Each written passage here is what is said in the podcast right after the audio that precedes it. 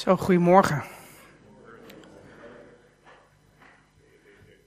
Wat uh, speciaal om vanochtend uh, bij jullie te mogen zijn. Ik wil toch even jullie bemoedigen door te zeggen dat ik het heel fijn vind om, om jullie familiegevoel te voelen. Als er uh, verdriet is en iemand niet meer onder ons is en ik Gietje zie zitten en dan, dan bemoedigt me dat als jong iemand. Als ik hoor dat jullie 67 jaar getrouwd waren, dan denk ik, mag ik dat ook halen? dat uh, vind ik uh, heel speciaal. En nieuwe leden die er komen, jullie zijn echt een familie. Dat is echt heel speciaal om te zien. Dus vallen jullie dat nog niet wisten, dat is heel mooi. Best wel een beetje een moeilijk onderwerp vanochtend. Ik uh, was al maanden aan het nadenken en aan het bidden over waar ik het over zou moeten gaan hebben. En nou was het afgelopen dinsdag eigenlijk helemaal klaar. En toen kreeg ik woensdag van Nico het nieuws dat, uh, dat Rinko overleden was. Toen dacht ik, jongen, wat heb ik een onderwerp dat hier mee wringt. En, en toch denk ik, toen ik erover nadacht en over bad, dat er voldoende van deze worsteling zichtbaar is uh, in, ja, over dit, dit onderwerp. Laat ik, laat ik het maar gewoon gaan, gaan doen. Ik wil gewoon dat jullie weten, ik wil het even opengooien, dat ik dat, dat ik dat best kwetsbaar vind. Dat ik daar niet met een preek maar eens even ruw overheen wil gaan. Dus dat wou ik eerst even delen. Om dan toch maar uh, te beginnen met het onderwerp. Wie heeft hier uh, misschien in de jaren tachtig de film Karate Kid 1 gezien? Ik zie wat, uh, wat handen. Dankjewel. Voornamelijk mannen, ook nog een vrouw. Geweldig. Jeugdsentiment, hè? Voor de mensen die hun hand hebben opgestoken dan. Misty Miyake, weet u nog? Nou, voor iedereen die zijn hand niet opgestoken heeft. Het is natuurlijk geen christelijke film, hè? Dus sommigen schamen zich er gewoon voor om dat te doen natuurlijk. Dat snap ik. Karate Kid gaat over een jongen, Daniel LaRusso, die met zijn moeder verhuist van de ene kant van Amerika naar de andere kant.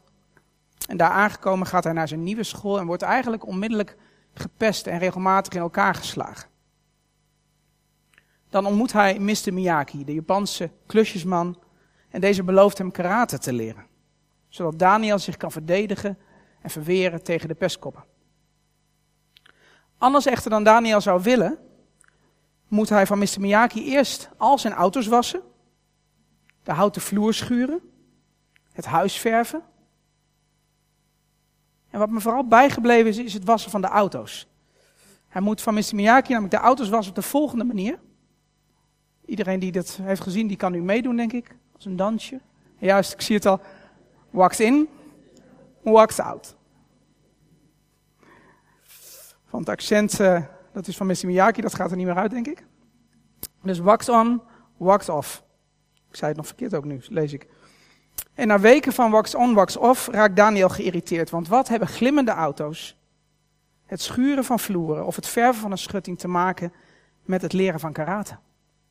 Op dat moment begint hij te schreeuwen naar Mr. Miyaki en wil hij eigenlijk het beltje erbij neergooien.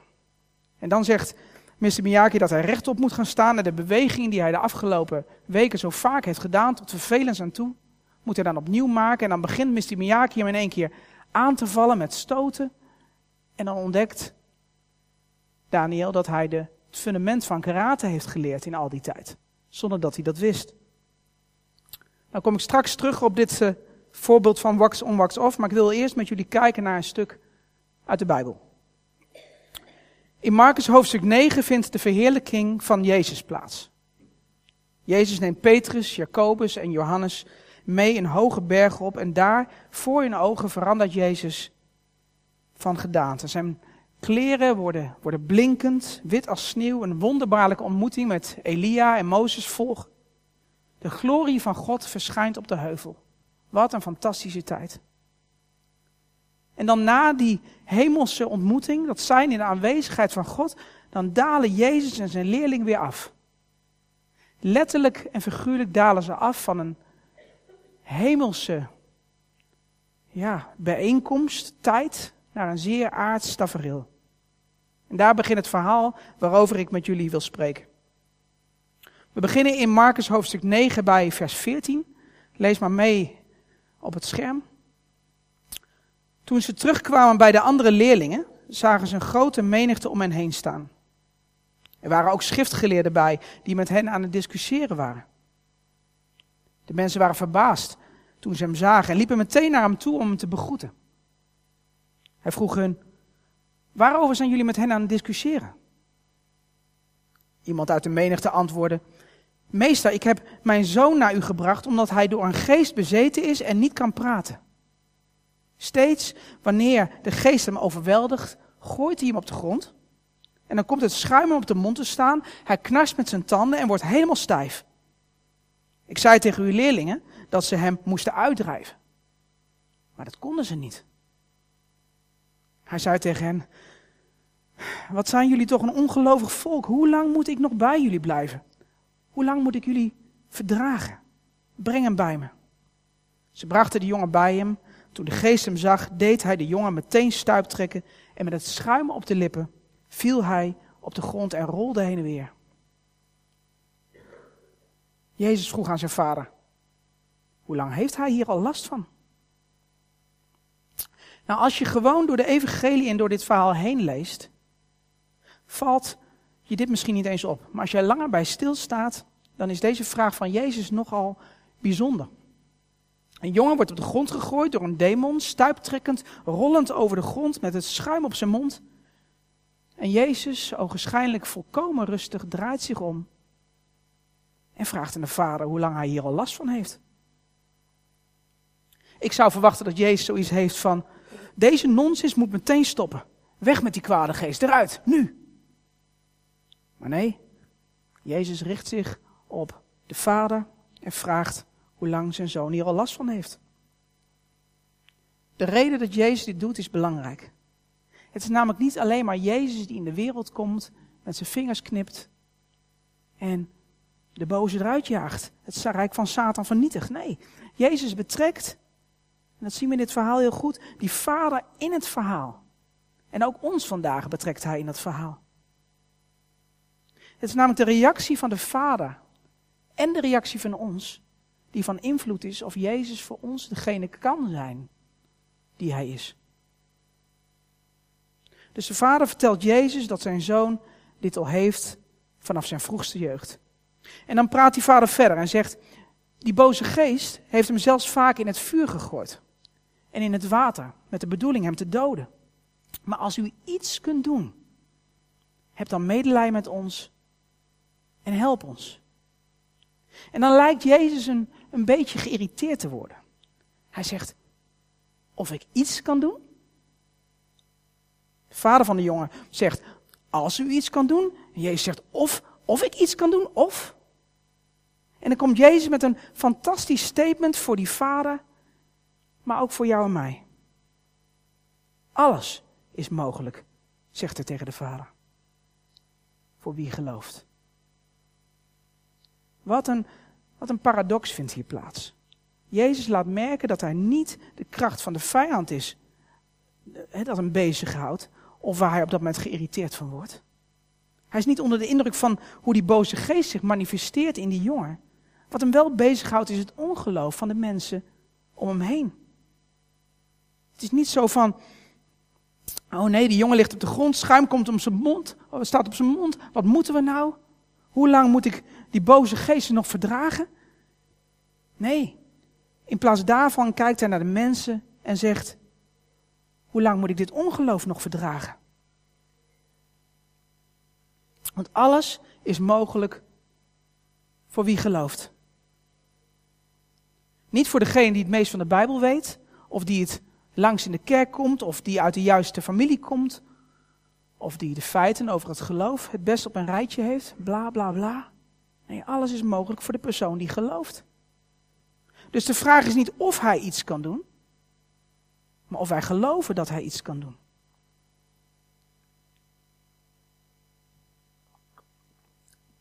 Laten we anders even kijken naar het portfolio dat Jezus tot aan dit moment in Marcus 9 heeft opgebouwd. En dan beperk ik maar even tot de hoofdlijnen. Iemand die heel uh, dringend nodig is. Hoofdstuk 8. Jezus geneest een blinde in Bethsaida. Hij spuugt in zijn ogen, legt hem tweemaal de handen op en de blinde kan weer zien. Jezus geeft 4000 mensen te eten met zeven broden en enkele visjes. Iemand die doofstom was, kan weer horen en spreken. Hoofdstuk 7. Een dochter van een Syro-Fenicische vrouw die bezeten is. En tussen haakjes, ze hoort dus blijkbaar niet bij het volk van God. Wordt door Jezus bevrijd. Hoofdstuk 6. Jezus loopt over het water naar zijn leerlingen die in een boot zitten. Terwijl er volgens het verhaal een harde wind staat. Alsof je zonder harde wind wel over water kan lopen, denk ik dan. Maar het staat er. Het is bijzonder. Ook in dit hoofdstuk geeft Jezus meer dan 5000 mensen te eten met vijf broden en twee vissen. Nog verder terug, in hoofdstuk 5 zien we hoe een dood meisje en een zieke vrouw beide aangeraakt worden door de kracht van God. Een man die door vele demonen bezeten is, wordt door Jezus bevrijd met enkele woorden. Hoofdstuk 4, Jezus zegt dat een storm moet gaan liggen en jawel, de storm gaat liggen. En tot hoofdstuk 1 kan ik nog wel even doorgaan. Hij geneest de verschrompelde hand, hij geneest de verlamde man, hij geneest een malaatse man, een bezeten man. En als je de evangelie zo doorbladert, zie je keer op keer de kracht van God werkzaam hier op aarde. En ik kan me voorstellen dat Jezus zegt, ik weet het niet jongens, maar volgens mij heb ik een aardig portfolio opgebouwd. Volgens mij hebben wij fantastische dingen met elkaar meegemaakt. En ik kan niet begrijpen dat er nog steeds twijfel in jullie is nadat je dit allemaal gezien en gehoord hebt. En ik geloof dat als we eerlijk zijn vandaag, dat Hij dat ook zegt tegen jou en mij. Hoe vaak moet God ons opnieuw laten zien dat Hij er voor ons is? Het lijkt net of we telkens weer terugglijden richting onze standaardinstellingen, of, of noem het onze fabrieksinstellingen. Als we niet alert zijn, rijden we, glijden we terug richting ongeloof en twijfel. Tijdens een ervaring met God, tijdens een, een mooie dienst of een conferentie zijn we helemaal, maar terug in het normale leven ligt ongeloof op de loer.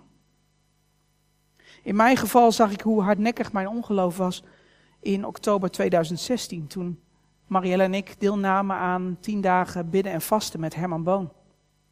Ergens tijdens die dagen gingen we ook met elkaar bidden voor zieken. En ik stond daarbij en ik keek ernaar. Met al mijn vooroordelen. Heel cynisch, zo van, nou, kan God zijn, uh, zijn trucje van uh, het genezen van beenlengteverschil ook weer eens laten zien. Zo dacht ik er toen over. Want genezingen van, van ernstige ziekte of zo, die, die, die zag ik nooit. Echter, diezelfde avond stond ik vlakbij een vrouw die opeens stond te huppelen van blijdschap. Ik vroeg aan haar man wat er gebeurd was en hij vertelde mij dat uh, zijn vrouw daarnet door handoplegging genezen is, was van, van blindheid aan één oog. Hij was al twaalf jaar blind aan dat oog. Hij vertelde er nog bij dat ze, al, uh, dat ze ook naar een soort instituut was geweest om te leren omgaan. Want blijkbaar is dat heel lastig als je geen diepte meer kunt zien. Dan had ze, had ze allemaal mee leren omgaan. In één keer kon ze weer zien. Dus ze stond daar echt te huppelen. Nou, ik wist niet hoe ik het had. Want dat paste niet helemaal in mijn kijk op deze situatie. De laatste keer, vlak voordat de conferentie afgelopen was, ik had die man die week nog een paar keer gesproken, liep hij naar mij toe. Want hij zag mij kijken naar hem en hij zei, ja Thomas, ze is nog steeds genezen. Voor velen van jullie zou dit voldoende zijn geweest. Maar ik kon er bij de voorbereiding van deze preek niet laten om dit echtpaar op te speuren. En nogmaals te vragen of de genezing de afgelopen 2,5 jaar stand had gehouden. Wat denken jullie? Ja, ze is nog steeds genezen. Gaaf hè? Maar is hiermee de worsteling over geloof, over wonderen, over wat Jezus allemaal kan doen ten einde? Nou, voor mij niet. We kennen allemaal de waarom vragen. Hier in de gemeente zijn het afgelopen jaar meerdere mensen overleden. Die zijn geliefden kwijtgeraakt. Nou ja, afgelopen woensdag nog, we hebben het vanochtend gehoord. En laat niemand beweren dat er geen geloof geweest is bij deze verdrietige zaken. In onze gemeente in Leeuwarden is in 2015 nog een jonge vent van 24 aan leukemie overleden. Alle gebeden ten spijt. En daar tegenover staat weer het verhaal en de ervaringen van Vonger en Janette Miedema. Ik weet niet of ze vanochtend aanwezig zijn. Ja, achterin. Hun getuigenis over genezing van henzelf kun je lezen in de Sifra van februari en maart. Ontzettend bemoedigend. Dankjewel. En uh, ik denk dat het belangrijk is om te blijven getuigen van de grote dingen van God. Maar deze worsteling is van alle tijden. Maar dwars door alle strijd en worsteling heen blijven ook de woorden van Jezus klinken. Voor wie gelooft is alles mogelijk. We moeten het laten staan zoals het er staat, ook als we het niet snappen. Ook als we soms om ons heen een hele andere realiteit waarnemen. Laten we kijken hoe de vader van de bezeten jongen reageerde op Jezus' opmerking. Meteen riep de vader van het kind uit, en, en, en dit is pure echtheid, hè? Niet zo van, tuurlijk geloof ik, ja, jou hoor, ik geloof. Nee, de reactie van de vader spreekt van dezelfde worsteling die velen van ons herkennen. De vader zegt, ik geloof, maar, Heer, kom mijn ongeloof te hulp. Dat is nog eens een eerlijke belijdenis. Heer, ik wil geloof hebben, maar tegelijkertijd is er die hardnekkige twijfel in mijn hart. Help mij daar overheen te komen. Is dit niet waar velen van ons zitten vandaag? Heer, ik geloof in u op, op dit niveau. Maar op dat niveau, Heer, lukt het me nog niet om te geloven. Heer, ja, een gewone hoofdpijn kan u vast wel genezen. Maar in mijn geval, mijn moeder, die telkens opnieuw kanker krijgt. Heer, daar, heb ik gewoon nog geen geloof voor. Heer, wilt u mij helpen om daar overheen te komen? Ik wil u ook geloven voor die grote wonderen. En dan komen we bij de belangrijkste vraag vandaag. Hoe kunnen we groeien in geloof? Heeft dit verhaal ons hierin wat te leren? Laten we verder lezen. Toen Jezus zag dat een grote groep mensen toestroomde, sprak hij de onreine geest op strenge toon toe en zei: Geest die doof en stom maakt. Ik gebied je, ga uit hem weg en keer niet meer in hem terug. Onder geschreeuw en met hevige stuiptrekkingen ging hij uit hem weg. De jongen bleef voor dood achter, zodat de mensen zeiden dat hij was gestorven. Maar Jezus pakte hem bij de hand om hem overeind te helpen. En hij stond op. Hij ging een huis in en toen ze weer alleen waren, vroegen zijn leerlingen hem: Waarom konden wij die geest niet uitdrijven?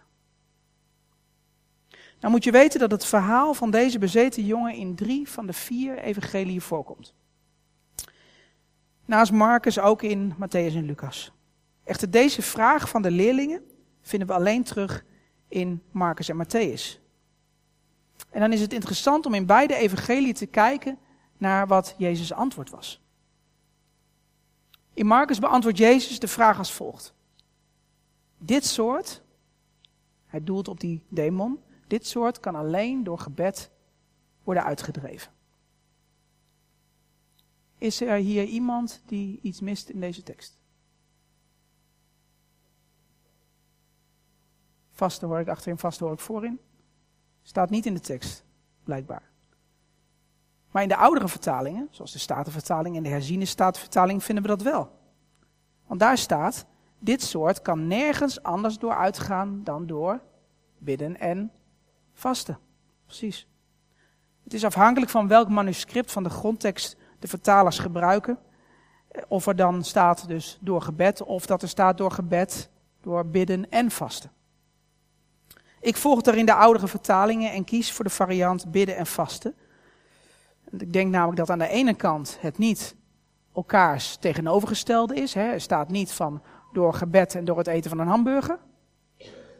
Er staat door gebed en vasten en die twee dingen horen heel erg bij elkaar. En ik denk dat het beter duidelijk maakt wat Jezus hier eigenlijk bedoelt als hij reageert op de vraag van zijn leerlingen. Laten we nu kijken wat Jezus' antwoord is in de parallelle teksten in Matthäus. En nou pak ik meteen de herziene staatvertaling.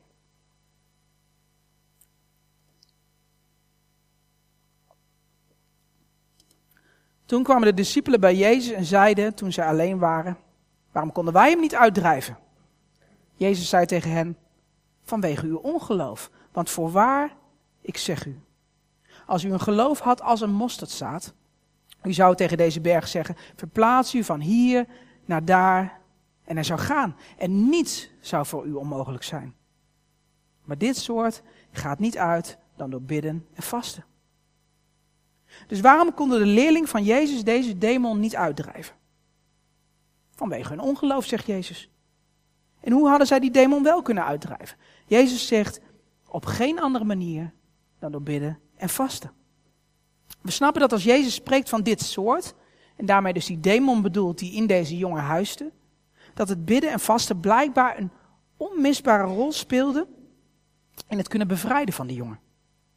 Echter, tegelijkertijd wijst het variant van het verhaal in Matthäus op ongeloof als de oorzaak. Dit betekent dus als bidden en vasten de weg is naar bevrijding, en ongeloof de oorzaak, dat bidden en vasten blijkbaar een positieve, opbouwende werking heeft op ons geloof. Ik hoop dat je me nog kunt volgen. In ieder geval in één zin, er is blijkbaar een relatie tussen ongeloof en een gebrek aan bidden en vasten. En nu kom ik terug op het begin van deze preek. Ik vertelde over Karate Kid en over de eerste lessen van Daniel LaRusso. Wax on, wax out. Weet je nog? Daniel had niet door dat hij karate aan het leren was toen hij al die auto's aan het boenen was. Hij wilde het liefst meteen beginnen met het leren van alle coole trucs en mooie trappen. Hij wilde de vijand het liefst na enkele lessen kunnen verslaan. Zien jullie de parallel met het onderwijs van Jezus? Wij willen ook karate leren. In ons verhaal, wij willen geloof hebben om, om wonderen te zien gebeuren. Misschien zelfs om de vijand uit te werpen. Maar het liefst niet met al te veel moeite. We willen graag gewoon een app downloaden of een, of een boek lezen. Of misschien een seminar volgen. Gewoon makkelijk en snel, zoals de rest van onze maatschappij in elkaar zit. Helaas, er is geen goedkoop antwoord. Het is waar voor zowel de kerk als voor ons persoonlijk. No prayer, no power. Geen gebed, geen kracht. En we hebben geestelijke kracht nodig. Wat Jezus hier niet bedoelt is dat zijn leerlingen niet gebeden zouden hebben toen zij die demon wilden uitdrijven. Nee, hij bedoelde dat zij geen leven van gebed leefden. Als ze dat wel hadden gedaan, waren ze voorbereid geweest op de confrontatie met de duisternis. Maar een gebedsarm leven is een leven met weinig geestelijke kracht, weinig geloof. Maar wat is dat dan, een leven van gebed? In het Engels zeggen ze het zo mooi: leaning toward God. Een ritme van ons constant toewenden naar en richten op God. Zoals een plant altijd weer met zijn takken zal groeien richting de zon. Zo hebben wij het nodig om ons toe te wenden naar God. En dan wordt bidden een levensritme, een, een intiem contact tussen jou en je vader. En niet langer meer enkel een Heere, zegen deze spijzen amen of een een of andere to-do-list voor God. En zonder dat zien we in het verhaal zal deze soort niet uitgaan. Zonder dat zou Karate Kid uiteindelijk aan het einde van de film niet overwinnen. Sorry dat ik het verklap. Door ons toe te wenden naar God leren we diep van binnen te weten wie Hij is, wie jij bent in Hem. En wat Hij kan doen door jou heen. En zullen we gaan beseffen dat wat Hij over jouw leven zegt de waarheid is. En zo groeit ons geloof. Als gebed dus is ons toewenden naar God, is aansluitend daarop vasten, ons afwenden van de stem van de wereld. Vaste, zegt, ik kan niet mijn voeding bij de wereld blijven halen en verwachten dat ik opgroei in de gelijkenis van Jezus. Waar je mee voedt, daar word je door gevormd. Ik ben niet een kind van deze wereld, ik ben een kind van God. En vasten is de bevestiging en erkenning dat ik op bepaalde tijden even moet pauzeren van de wereld. En dat betekent niet dat we uit de wereld weg moeten, hè? maar we zijn niet van de wereld, we zijn hooguit in de wereld. En dat is wat vasten is. Het is niet iets dat je één keer in je leven doet of één keer doet om mee te maken. Het is een terugkerende pauze die je neemt van de wereld. Die samengaat met het toewenden naar God. Afwenden van de wereld, toewenden naar God. Afwenden van de wereld, toewenden naar God. Wat is het? Wax in, wax out. En dat laatste is belangrijk. Bidden en vasten hoort bij elkaar. Vorig jaar heb ik als een experiment geprobeerd om elke dinsdag te vasten zonder eten, met alleen water. Voor de rest was het een normale dinsdag, vol met werk, drukte en afleiding. Als je iets van me wil leren vanochtend, dat was niet de juiste manier. In de letterlijke zin van het woord was het vasten wat ik deed, want vasten in de Bijbel betekent gewoon je onthouden van voedsel. Maar zonder het toewennen naar God, zonder Hem te zoeken, werd het een soort van evangelisch wetticisme, enkel gericht op mijzelf. Ik viel er fysiek heel veel van af. Vond ik best fijn op dat moment, maar ik kwam er geestelijk voor geen meter van aan. Mijn geloof groeide er niet door. Je kunt namelijk wel bidden zonder te vasten hoor. Prima. Maar je kunt niet vasten zonder te bidden. Niet zonder je toe te wenden naar God. Dus hoe zou je moeten vasten? Moet je tien dagen niet gaan eten? Of veertig dagen zoals Jezus deed in de woestijn? Ik wil deze vraag omdraaien. Met, met wat van deze wereld voed jij je te veel? Waar zit je te veel aan vast? En dat kan natuurlijk zeker eten zijn. Jawel, dat kan. Maar evengoed kan het ook zijn dat je te veel alcohol drinkt, geregeerd wordt door je pakje peuken. Of zoals ik telkens weer gedachteloos mijn, mijn smartphone pak om maar weer naar het nieuws te kijken. Ben je bereid om God te vragen en ook in je eigen hart te kijken met welke touwtjes jij vastzit aan de wereld? Net zo goed als dat we heel goed moeten zien wie God is en dat we moeten zien wie we zijn in Hem, is het net zo belangrijk om niet constant in beslag genomen te worden door al die zaken van de wereld. In dat voorbeeld dat ik eerder gaf over die plant, als de plant niet richting de zon groeit, maar richting het donker, dan gaat hij langzaam dood. We moeten stoppen met luisteren naar wat de wereld zegt over wie wij zijn. We zijn kinderen van God. En we moeten ruimte maken waar we afstand kunnen nemen van de stem van de wereld. En ons kunnen richten op de stem van God. Toewenden en afwenden. Toewenden en afwenden. Er is geen korte of goedkope route. Geen goedkoop antwoord.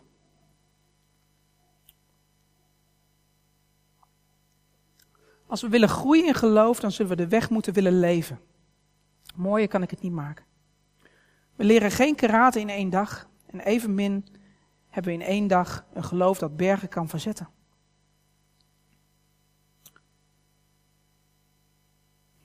En sommigen van ons, en ik spreek dan in de eerste plaats voor mezelf, lopen al, wandelen al zo lang in ongeloof.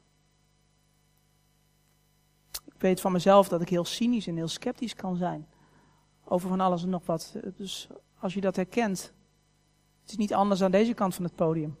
Maar ik denk dat we daar echt in, moeten veranderen. En ik denk dat God ons denken wil vernieuwen. Zoals de Bijbel zo mooi zegt. Dat hij het wil transformeren. Dat hij wil veranderen hoe wij over hem denken en over onszelf denken. En dat dat is een proces. Met andere woorden, een ritme van ons toewennen naar God en ons afwenden van de stem van de wereld. En zou het zo kunnen zijn dat als we op deze wijze, hè, deze wijze door bidden en vasten, groeien in een vertrouwelijke omgang met God, dat we dan ook vrede zullen hebben op momenten dat onze gebeden niet verhoord worden? Gewoon omdat we hem kennen?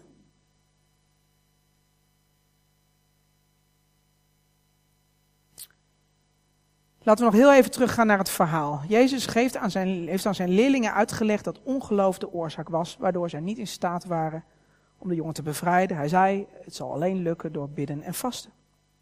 We kunnen ons voorstellen dat in werkelijkheid de leerlingen hier nog op doorgevraagd hebben. Maar hoezo, Heer? Heeft u vandaag niet gegeten, omdat u de jongen immers wel kon bevrijden? En wat bedoelt u met gebed? Want wij zagen u niet eerst bidden hoor. U zei gewoon tegen die demon dat hij moest vertrekken misschien dat Jezus toen gezegd heeft, kun je de ochtenden herinneren dat ik er niet was? Of de avonden dat je me niet kon vinden? Of de nachten dat mijn bed leeg bleef? Dat waren de momenten dat ik mij in eenzaamheid terugtrok, weg van het rumoer van de wereld. En mij richtte op mijn Vader in de hemel, om van Hem te horen, om met Hem te zijn. Zonder dat kunnen jullie niet verwachten dat je de werken zult doen die ik doe. Toewenden en afwenden. Wax wax af. Bidden?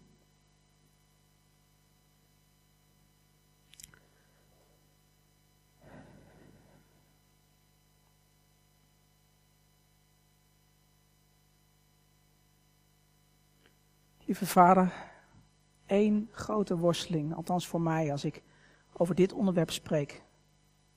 Want wat zou ik graag, en ik denk dat ik voor velen spreek hier, wat zouden wij graag een geloof hebben dat bergen kan verzetten? Wat zouden wij graag een, rotsvast vertrouwen in u hebben? Dat als er stormen komen in ons leven, dat we niet, net zoals de discipelen in het bootje, bang worden en gaan schreeuwen, maar dat we gewoon weten, Hij zorgt voor ons. Hij is een good, good vader, zoals we net hoorden voor de preek. Heer, u bent een goede vader. Hele goede vader. En ik geloof ook dat u ons met dit soort teksten niet om de oren slaapt, maar dat u ons misschien wel wakker wil maken voor het feit dat het ons niet komt aanwaaien. Geloof komt je niet aanwaaien. Geloof is ook ja, iets waar we ruimte voor moeten maken. En als ik voor mezelf spreek, maak ik, Heer, beleid ik dan ook gelijk aan u, vaak voornamelijk ruimte voor de wereld. Kijk meer films en tv dan dat ik in de Bijbel lees. Of dan dat ik gewoon tijd in eenzaamheid met u doorbreng. Heer, in Petrus zegt u dat we, dat we moeten verlangen naar de, hoe staat het er ook weer, naar de, naar de melk als pasgeborene. En dat we zo moeten opgroeien door daarvan te drinken. Ja, wat is dat anders dan, dan, in, dan, dan in uw woord verblijven en, en, en in gebed zijn en tijd met u doorbrengen? Oh Heer, maak dat het voor mij gewoon meer werkelijkheid mag worden. En ook voor iedereen die zich hierin herkent in de zaal, Heer.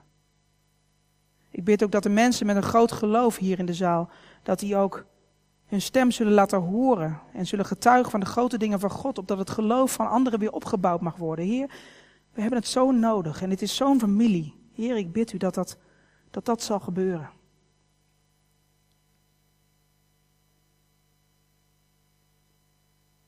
Heer, leer ons bidden en leer ons vasten. Leer ons bij u zijn. Jezus, machtige naam bid ik dat. Amen.